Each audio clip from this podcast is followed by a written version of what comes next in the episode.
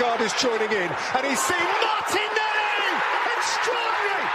Set it for Saliba! Bukayo Saka beaten out by Lloris and touched in by Jesus! Bukayo Saka. Such noise! A of Gunners euphoria! Hello and welcome to the Bruised Banana FC podcast, where we're talking about a result eight years in the making, where Arsenal have now beaten Manchester City 1 0 at the Emirates. It is a glorious day. Uh, my name is Luke, and I am joined by, aided by the Bruce Run FC random superlative adjective generator, the coldest Ben. How are you, Ben? Well, I tell you what, I'm not cold. That was beautiful. Eight years in the making. I know it feels like we've come full circle now, and I know everyone's going to be saying it's without Rodri and without Kevin De Bruyne. It still took a deflection, but we, apart from the first sort of 15, 20 minutes, which let's be honest, we'll forget about in two weeks' time, we dominated the champions.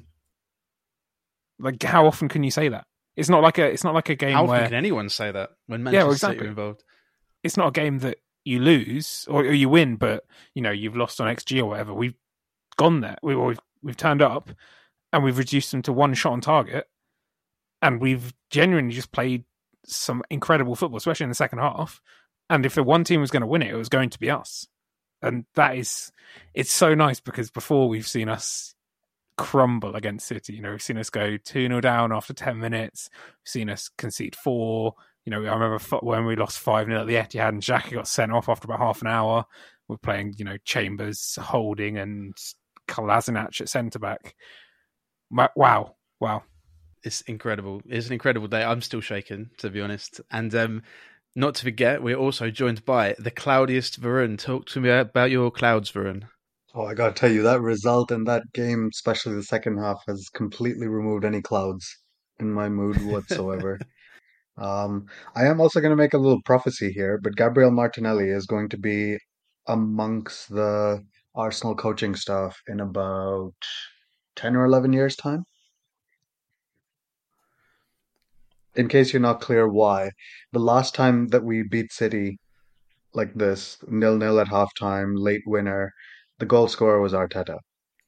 All I had in my head was, I think in 10 or 11 years' time, Martinelli's going to be like 33, 34. So I'm not completely sure, but I get that completely now. And actually, I'm going to start this with a story for, for my day, if you guys will indulge me. And it, it starts off with the fact that um, for classic Sunday lunch, I did not get a roast dinner, but I ordered a pizza, right, from Pizza Hut. Delivery driver comes to my house. I'm wearing my Arsenal shorts because I'm hella superstitious. The delivery driver comes out the car. He's wearing a bruised banana face mask, if you believe it. And he sees me and he goes, Ah, a fellow Arsenal fan. I'm like, Yeah, very fearful one. And he said, Well, you know, we've not beat him in a while, but records are there to be broken. And I said, Well, I hope you're right. And that pizza was glorious, and so was that prediction. It was absolutely incredible. So, To, to divulge slightly, what was on the pizza? Because you need to be getting um, that every week now. So we need to know. Everyone needs to know. it was a chicken supreme. So, I would happily get that every week, to be honest. You're you're allowed to take a break from that one next week while it's internationals, and then you have to go back to it. I'll keep that in mind. I'm, you don't want to fuel my superstitions, honestly, because they do get tend to get out of control sometimes. So let's let's start talking about the game. So, firstly, I think probably fair to say all of us assumed Saka would play some sort of part in this game. It seemed like the entire build up was was building up to to Saka being, I mean, most likely in the starting eleven. I left him in my fantasy team, to be honest. So my fantasy team's in the mud, but I don't give a shit. But the team sheet comes out. So, firstly, Ben, when when you see that team sheet and you see Saka isn't in it, and you see obviously Jorginho's come into midfield and and and whatnot, like, what- what's your initial reaction when you see it? I'm actually just trying to find your initial reaction. If I scroll far enough back our chat, um, I think you said it was. which was very fearful. you Very said it was fearful. mental. Um, I think was the exact word you used. But uh, I, I, I said, I think I said at the time, I didn't mind Jorginho against City because their pace and power in midfield had been severely hamstrung with uh, with Jorginho, with Jorginho, Rodri, and Kevin De Bruyne are out the side. You know, if you put Jorginho and Kovacic are the two players that Chelsea fans hounded out of their club for being too um, too lightweight on the ball. So having Kovacic up against Jorginho felt like it would be absolutely fine. And I thought it would be Matheus Nunes playing alongside him, but it was Bernardo Silva and Rico Lewis. And again, it felt like it felt like the right sort of game for Jorginho. Not in this, not in the same way that against United, where they just play in transition all the time and they, you know, win the ball high and all that. But it felt like the sort of game where Jorginho could really show his quality because it was going to be a tactical chess match rather than a, a like basketball game. Uh, to be fair, I think Arsenal did really well in ensuring that it stayed that way. So it looked really boring to most people that weren't of an Arsenal or Manchester City persuasion. Um, but I, I, agree. It was it was surprising to see Saka out. I was surprised not to see Kai Havertz in the side, but I did like having two sort of number eights and a number six. That felt more like how we should have. Like I, I thought that was how we were going to play against City all week, but I thought it would be Partey and not Jorginho in the side. And then I thought it would be well, I, I thought we have us up front instead of Nketiah like it was in the Community Shield, but obviously we decided not to do that.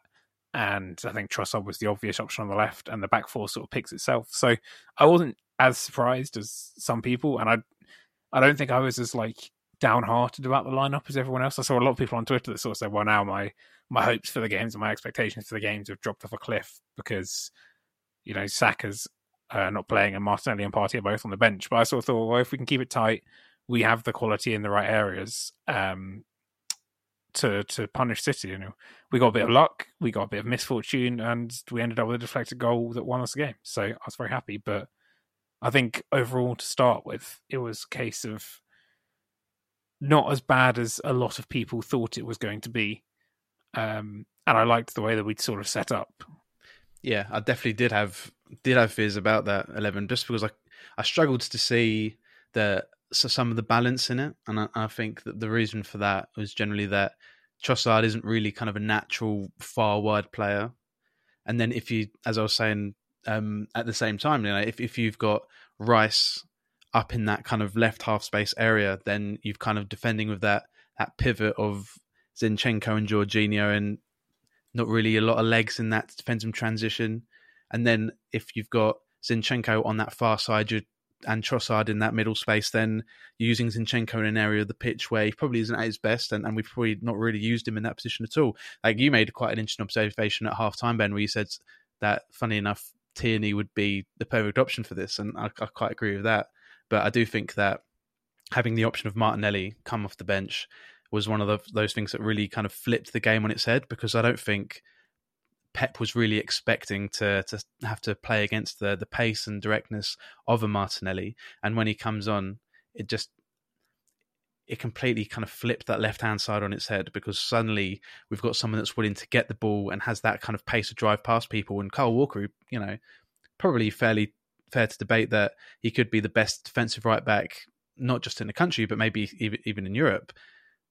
You could see he's very tentative. Like there was points where Martinelli was able to kind of get a few yards on him and create something, and that's not something that that really happens a lot. Nextly, we want to come to you, Varun, for this one. I've seen a, a tweet from James Benge which said that Manchester City conceded four shot, or um, sorry, had four shots against us for the entire ninety minutes, but only one shot past the thirty fourth minute. Obviously, maybe fair to say we used our get out jail free cards in that kind of opening 5, 10, 15 minute periods and uh, Declan Rice obviously had uh, a header off the line from their only shot on target, and maybe also fair to say that Raya started the game a bit shakily, but then came back in the second half. When you saw that opening kind of that opening skirmish where Declan Rice has to head the ball off the line, and we're struggling to get a bit of a of control of the game. What, what was your initial thoughts? Did you have any fears, or did you think we were going to come back? I mean, I have to be honest. I think it was it was looking very nervy for those opening, not even just four or five minutes where City had the really good opportunity that Declan Rice cleared. But I thought that um, in general, just in our opening 15 minutes or so, we looked a little nervy and not not as assured of ourselves in our in our own game. Um, the players seemed almost hesitant to play the kinds of passes that normally are played between the lines.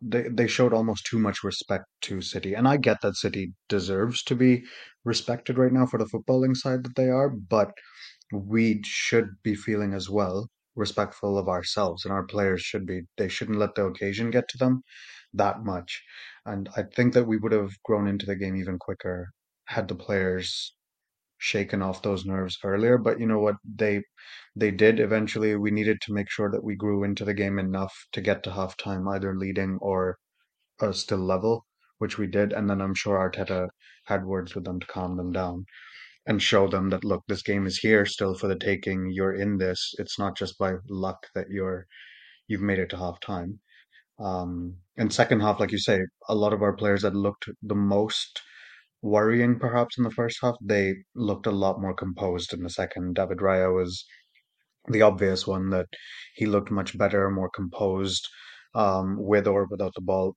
just looked more solid in general um, I thought Saliba and Rice were kind of excellent throughout, but Zinchenko had a couple of moments where I was a little worried in the first half, and he played his role really well in the second. Knew when to stay wide, knew when to convert. Was excellent to see all all through. And um, overall, yeah, I think as the second half was starting, I could already see with Martinelli's introduction that we were really going to go for it a bit more, and City realized that they couldn't go for it as freely anymore, which gave me confidence.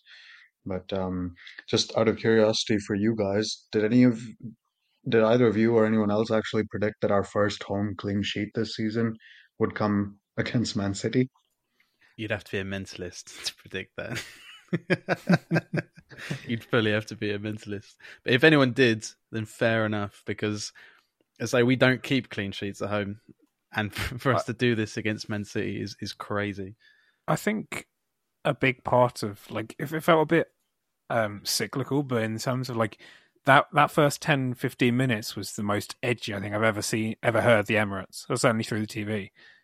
Um it was sort of like Arsenal fans were nervous and the players were nervous because the fans were nervous and the players making mistakes made the fans more nervous and it was sort of a, a self-fulfilling thing but it was it felt as though you know you know how some grounds you go to and you go to like Anfield or you go to Dortmund or something, and you get the fans that are fully behind the team from 30 minutes before the match to 30 minutes after the match, and there's no let up. It felt like we were sort of, I don't want to say taking the underdog route, but it was it was like a the, the fans were waiting for something to go wrong rather than cheering on the team no matter what. And you know, I'm not going to sit here and um, target fans that have paid lots of money to be there. You know, they can do what they want. But it did that. Uh, do do you guys notice that sort of difference? And I think it. I think it sort of plays on how we start games, maybe more and more, because I think Arsenal fans know that we start games pretty badly. And though we didn't concede, we started the game pretty poorly, and the fans sort of got on that, and that reflected back onto the players. And the, I think after about 25 minutes, you see Martin Odegaard doing the, you know, trying to raise the fans with his hands and stuff. So I, I think that's something we need to keep an eye on. Maybe, maybe it was. I mean, it probably was just because it was Manchester City, but there is an idea that we start slowly, and that I think that's coming through in the fans as well. We are a fan base which is used to being hurt, and I do think that in games like this, where and this team has been amazing at it, by the way, of taking those records that, that the teams that we haven't been able to beat in so long and and flip the head. Like it, it, feels crazy to me that there was a point of time where we could barely buy a point away from home. We used to be so bad away in the in the latter stages of Wenger and pretty much the whole way through Emery. Our away form was so poor, and Arteta firstly he came in and probably the first thing he did, like you know, he was able to flip that on its head. Suddenly, we're able to go away from home and and dominate games still. And I remember really specifically that that game against Aston Villa away, where Steven Gerrard was manager and they were in good form at the time, and I think Graham's injured, so Leno came back in, and I think we had a few more injuries as well. So it, it just felt like it was a point of, of time where we could easily slip, slipped up there, but we were able to get the one 0 win and dominate most of the game and hang on. And I think this is like a snowball that's been from that point where we're just kind of taking records and taking records. Then we beat Liverpool. We're able to kind of beat Chelsea. We're kind of beating all these teams that historically over the last few years we haven't been able to beat. And Man City was kind of the last one. That was like the, the creme de la creme of the teams you have to beat. The the twenty fourth team that um that Mikel Arteta has played in the Premier League, the only team that he hasn't beaten, Manchester City. And I feel like we had to prove to ourselves that we were able to beat them because, admittedly, you know, we did beat him in the Charity Shield, as Varun said earlier, but it's probably fair to say that it's not a game that Manchester City care that much about. Maybe they do, but it's a it's a game where you're going in and timing of preseason plays a role. Technically, you know, it's just it's still a friendly. It's great to win, but it's not the be or end all. But this is a game where you know Manchester City, admittedly, they're without Kevin De Bruyne, they're without Rodri. These are huge players. Also, we're without Saka, and Martinelli wasn't able to start the game. So you know, both teams aren't at their best. But it's also you know you have to take into account that City lost against Wolves they haven't like this isn't a team that loses back to back league games. Usually, when they they if they lose concentration enough to to not pick up the three points and lose, then the next game they're out for blood. Like was they used to say shark team, like they used to go after people. That the next game they'd win like four five nil. Admittedly, these are two teams that probably didn't get out of second gear, but I think that these are this is a performance from Arsenal which showed that we can now combat them for the title. That's the mental block of it gone. We've done it now. We've beaten them. And to say that we can hold them to not just not scoring a goal, but to make them so so take all the what makes them lethal out of their game. Like you know, they've still got Erling Haaland up front. They've still got players like like Phil Foden and Bernardo Silva in their team. They've still got hundreds of millions worth of players on the bench. This is a team that you know, really has like, you know, the, the riches of football and we're able to take them to one shot on target and one shot in total past the 35th minute. Varun, you, what do you think? Do you feel like this is a landmark moment? What is the, what is the magnitude of this victory?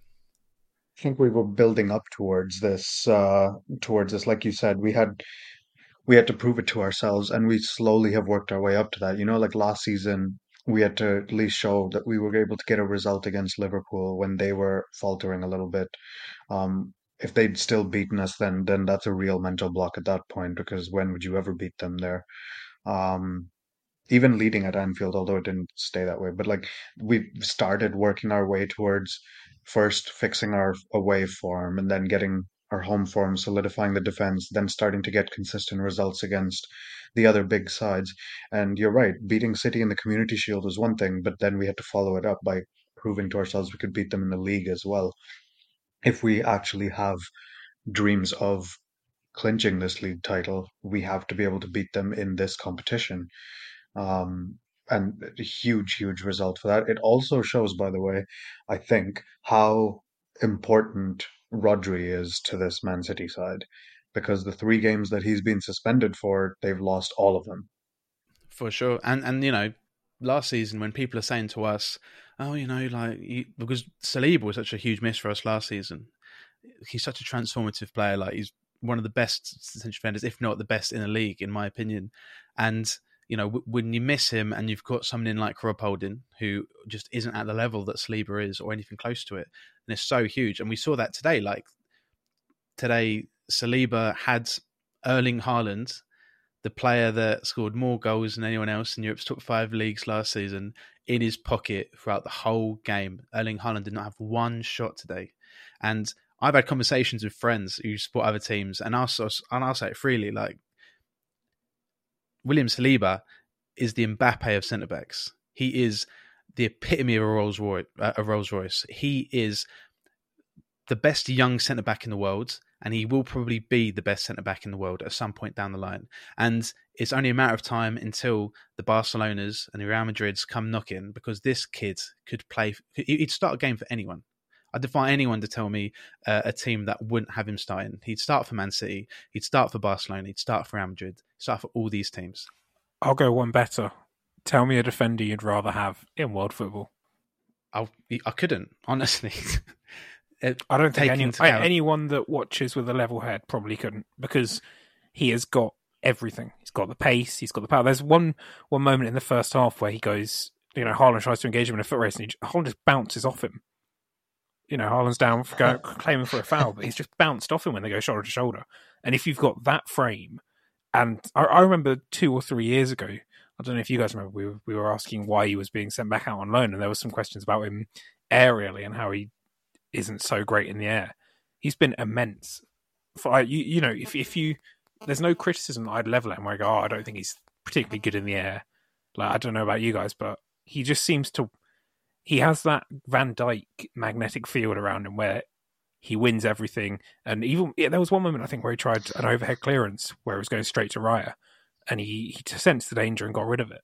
He's he makes the difficult things look easy, and they're they're things that, with all due respect them, players like Rob Holding wouldn't even be trying. You know, trying to get out of trouble, they'd be going long. But Saliba just has so much confidence in his own ability, and if he loses it, his ability to get back. That I I don't think there's a player in I don't think there's a centre back in world football that I'd rather have over him right now.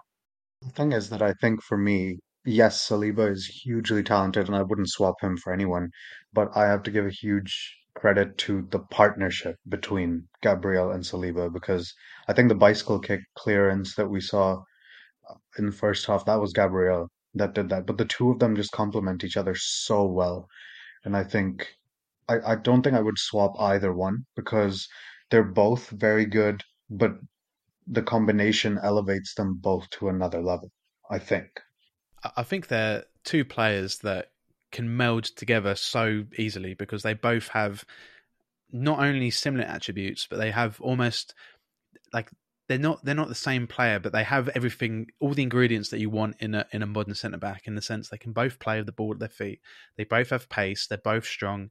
Stylistically, I think they're different. I think that Gabriel's maybe more of you know that that kind of big physical centre back in his not, in terms of just height and, and and and frame, but more just in terms of like his mentality. Like when he goes in for a challenge, he plows through people. I think Saliba's, even though he's got that physicality to his game, he's also maybe more of like that kind of classy defender. I, I really agree with the Van Dijk comparison that Ben put out there because I think Van Dijk was one of those players in his prime that you just felt like there was that force field around him. Like he always made the right decision. He was always that little bit quicker than everyone around him. He was always able to just kind of bump people off. Saliba has that that aura and that energy about him where it just feels like when he's in that area, he can deal with anyone. And today we've seen him deal with probably the best pure number nine in the world today with relative ease. And that isn't just down to Saliba, obviously. Like the the team's the team's shape out of possession today was outstanding. Um, you saw the the hunger and the drive from the team to to defend, and and the okay. Another next, I think the next player to talk about is probably the player that we didn't expect we'd see because because another player that was running back at every opportunity was the guy that came on at half time, and that was Martinelli. And I think he was a catalyst for that second half performance that probably wasn't again the best attacking performance we're ever going to have because we didn't create much either, but just that that drive and that determination, I, I think that he flipped that game on his head. So, know, Ben, when we are missing Saka, and and you've gone through a first half where you we probably fair to say we've struggled to kind of create something, and you can bring on a player like Martinelli, and he has that mentality about him, like like what do you think the ceiling is for Martinelli? Because he's he just feels like he he's there to make the difference, and he does it in the big games so much. Yeah, I mean, first of all, I want to say we've said a lot about Mikel Arteta's substitutions in the past, but I think he got every single one of them spot on today. Um, you know, the the proof was very much in the in the pudding and the result. But Mar- Martinelli is, I I think that the the blow of having of lost Saka would have been much less um, felt among the Arsenal fan base if Martinelli had been on the other flank. Like when you when you look at a front three of Trossard and Nketiah Jesus, they're good, but there's no X factor, I suppose, especially with Jesus out wide and not through the middle. Whereas with Martinelli, you've got that sheer pace. You've got the player that gets you off the seat. I think his first touch was like a a little like back heel knockdown from memory. That was just sort of like, okay, I'm here to be, you know, I'm here to make a difference. And I think he was he was so good for those 45 minutes that you know you want you wanted him to start obviously, but you wanted to get into the you wanted to get into the break, as Varun said already. You don't want to be down too badly. You don't want to be out of the game because we had the players on the bench to make the difference with with Martinelli, with Partey, with even Tomiyasu, Fabio Vieira, Kai Havertz. That bench is now a place where we have killers. Where before it was like a you weaken the team when you make substitutes, and we've seen Arteta's reticence to make substitutes before. But this now it feels like we can actually strengthen our side and play different ways with the substitutes that we have on the bench, which is such a nice change, I suppose. And you know, you really saw that because in the first half, Trossard was sort of getting the ball to feet, looking back inside or going. There was a really nice switch that he played to Jesus, but Martinelli was happy to run Kyle Walker, and that is in itself quite impressive because a lot of a lot of players will look up. I mean, Trossard did look at Kyle Walker and goes, "I probably can't run round you, so I'm going to come back in, recirculate the ball." But Martinelli was able to say, "You know what? Sure, I'll try and take you on, do whatever." And I think the more points of difference you have in the team, the better. And obviously, he was, you know, he was he didn't get the ball that much, but when he did, it always felt like something was going to happen, and he was the one that ultimately got the goal by just having the effort. So I think if he'd been playing the whole game, Arsenal fans would have been much less um, pessimistic about the result because I just think that he's the sort of player that you think can do damage to teams, regardless of whether they have four of the best defenders in the world in their back four. Yeah, I completely agree. And one of the things I really want to point out is that over the last few years, Martinelli has matured a lot. But the one thing he hasn't really lost in that maturity is that fearlessness. The, the the thing that when we first signed him, we were so impressed with the fact that he can be up against Kyle Walker and still think, "I've got you, I've got you. I'm going to give you a go here," and it was really incredible. But you know, this result in itself, as I said before, it's eight years in the making. It's incredible.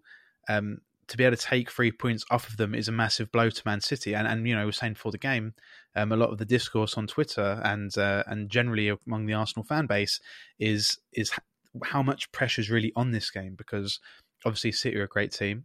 Obviously, we're potentially missing players, as as were they. How much pressure is on Arsenal to win this game? And I think that if you're a team that's aspiring to win the title, then you have to put pressure on yourself to win your home games against these kind of teams. Like losing it wouldn't have put us out of the title race, but winning it is that marker, and it's the marker that shows we can go on. But it as even though in isolation this this uh, result is incredible, it can't just be a result in isolation. It has to be a springboard now. So next one coming back to you, Varun, after the international period that we're going into now.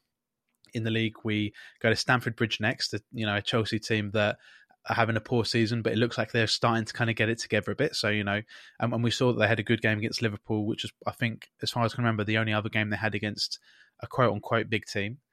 Um, and then we go to Sevilla away in the Champions League, and then we've kind of got um, another another few hard fixtures. Actually, we've got Sheffield United at home, which is probably the easiest of the lot, admittedly, because they've been looked quite poor. Then we got West Ham away in the EFL Cup, Newcastle away, and then back to Sevilla. So what I want to say to you now is in those kind of games where you have Chelsea away, Sheffield United at home, Newcastle away, there's a big nine points there to potentially get in in three like like at least two like tough games.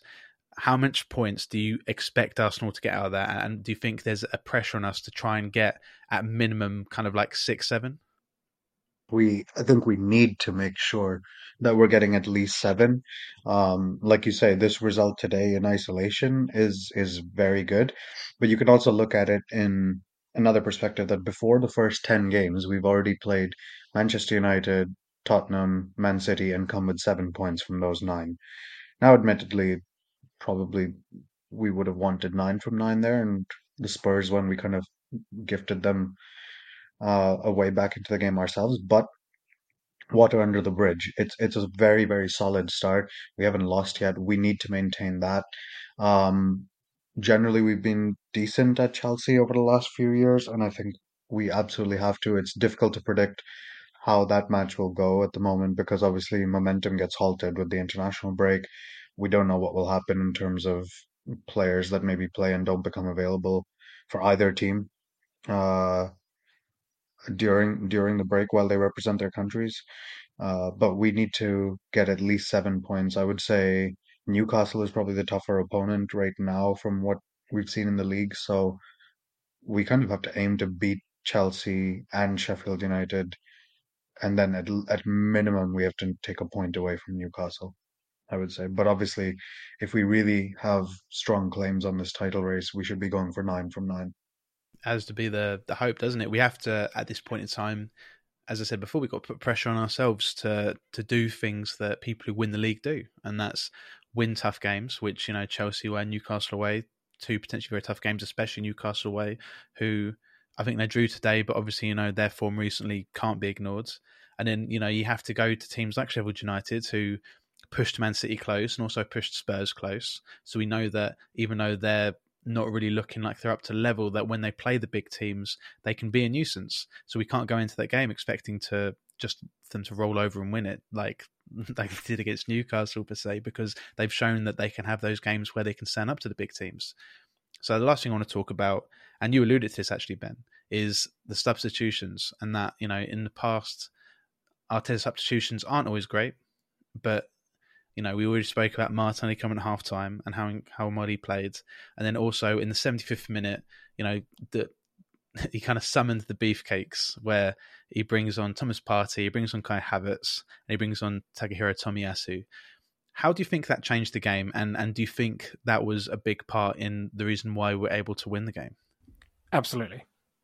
I think I think I think the City f- changes um, sort of sparked it, but I was sort of I mean, I was watching at home and I was calling out for Kai Havertz from about 55, 60 minutes because Nketiah looked like he'd run his race. Um, and I, it was just a case of the ball not necessarily coming back, coming to dangerous areas, but we clear our lines and it wouldn't stick. And it felt like we needed, if if ever we were going to use the play, the six foot three player that we bought to hold up the ball as he did so well in the Community Shield, it felt like we needed him then. Um, as for as for Tomiyasu, I mean, I think Arteta last week said that he was the best one v one defender or, he's the best defender at the club, or the best defender he's ever seen, or something suitably um, sycophantic. So I think that him coming off as Zinchenko was a no-brainer when they brought in Doku, who loves to run at people one v one, and Thomas Partey in the midfield was the player that we'd wanted to see from the beginning.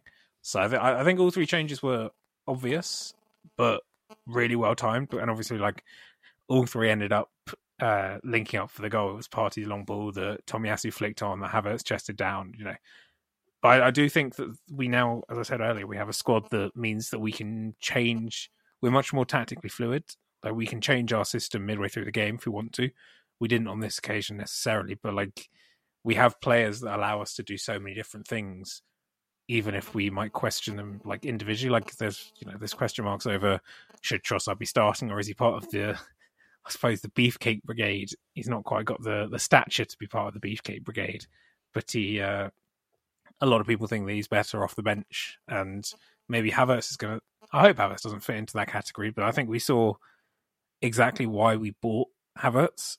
Weirdly enough, because he was, he was he was playing through the middle, but he was doing so much like holding up of the ball and shielding it really well, and it, it, gave us a dimension that we didn't necessarily have with Nketiah who's very good at different things. So I think the subs were really important. But I think I think also City subs were um, not not not to question question Pep Guardiola, but I did, I did I did get a bit confused by John Stones coming on as sort of a a back five slash back four, and it felt a bit like it was shutting up shop, accept, accepting a nil nil, um, or maybe hoping to hit get something on the break rather than sort of going for the kill like we've seen before.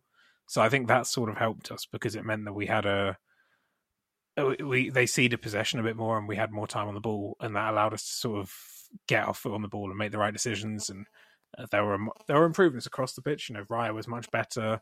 I thought Declan Rice. We've spoken about Saliba having a force field, like Declan, uh, whatever it's called, magnetic field around him. Declan Rice is another one like Saliba. He's just, he was immense. I felt Gary Neville was giving him some stick at the start of the second half, saying, "Oh, he needs to be better than he was in the first half uh, to justify his price tag or whatever." He was. I thought he was excellent in the first half as well, but he went to another level in the second half. Um, and I, I think altogether, like the substitutes, that it came together really nicely, and like they're. It's really nice that we have players that if all if all four of those players had started the game, you wouldn't have raised an eyebrow.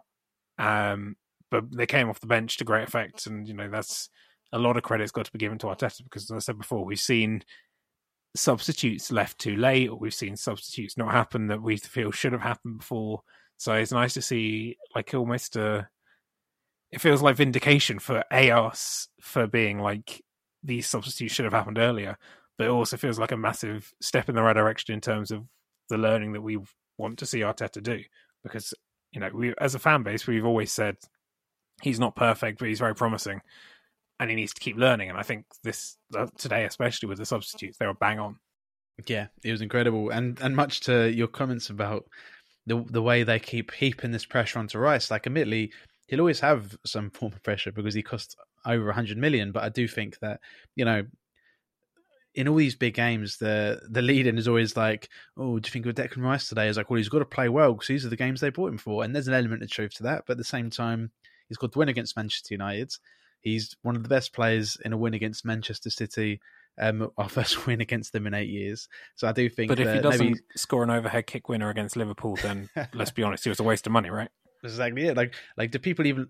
I think most time all these pundits and, and whatnot, like they don't even really understand what we bought him for. We didn't buy him for that top end, uh, that top end difference. We, we bought him because we know that having that player in midfield is, is going to be an incredible addition to a midfield that is maybe lacking that incredible like the set of legs. Like obviously we know that he's a good player technically, but just the fact that in terms of like rest defense and pressing, like there's a reason why we've been generally like a better defensive team this season. There's a reason why we kept Manchester City to um to only one shot on target and four shots overall. And and big part of the reason is that Declan Rice just glides across that ground. He just he is the epitome box to box in that sense. And and you know seeing him grow is uh is, is something that I think that we're going to be able to see him become a top class player And I think he's going to become, you know, a player that primarily scores goals. He's not going to be,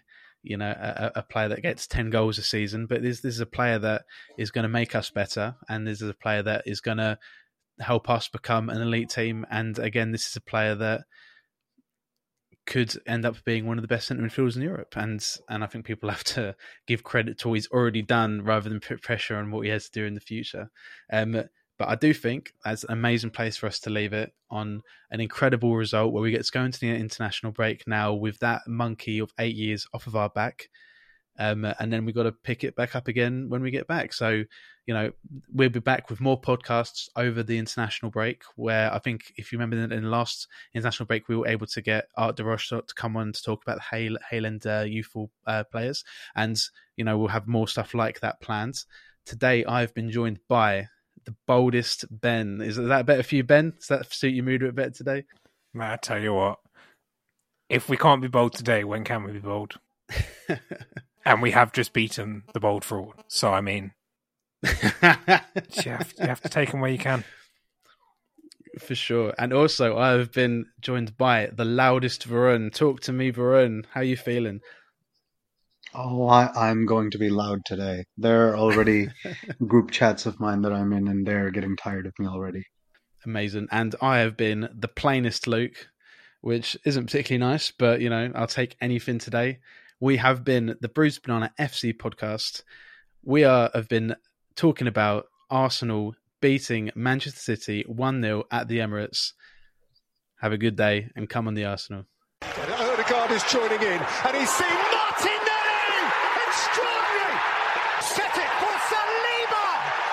Bukayo Saka beaten out by Lloris, untouched in by Jesus.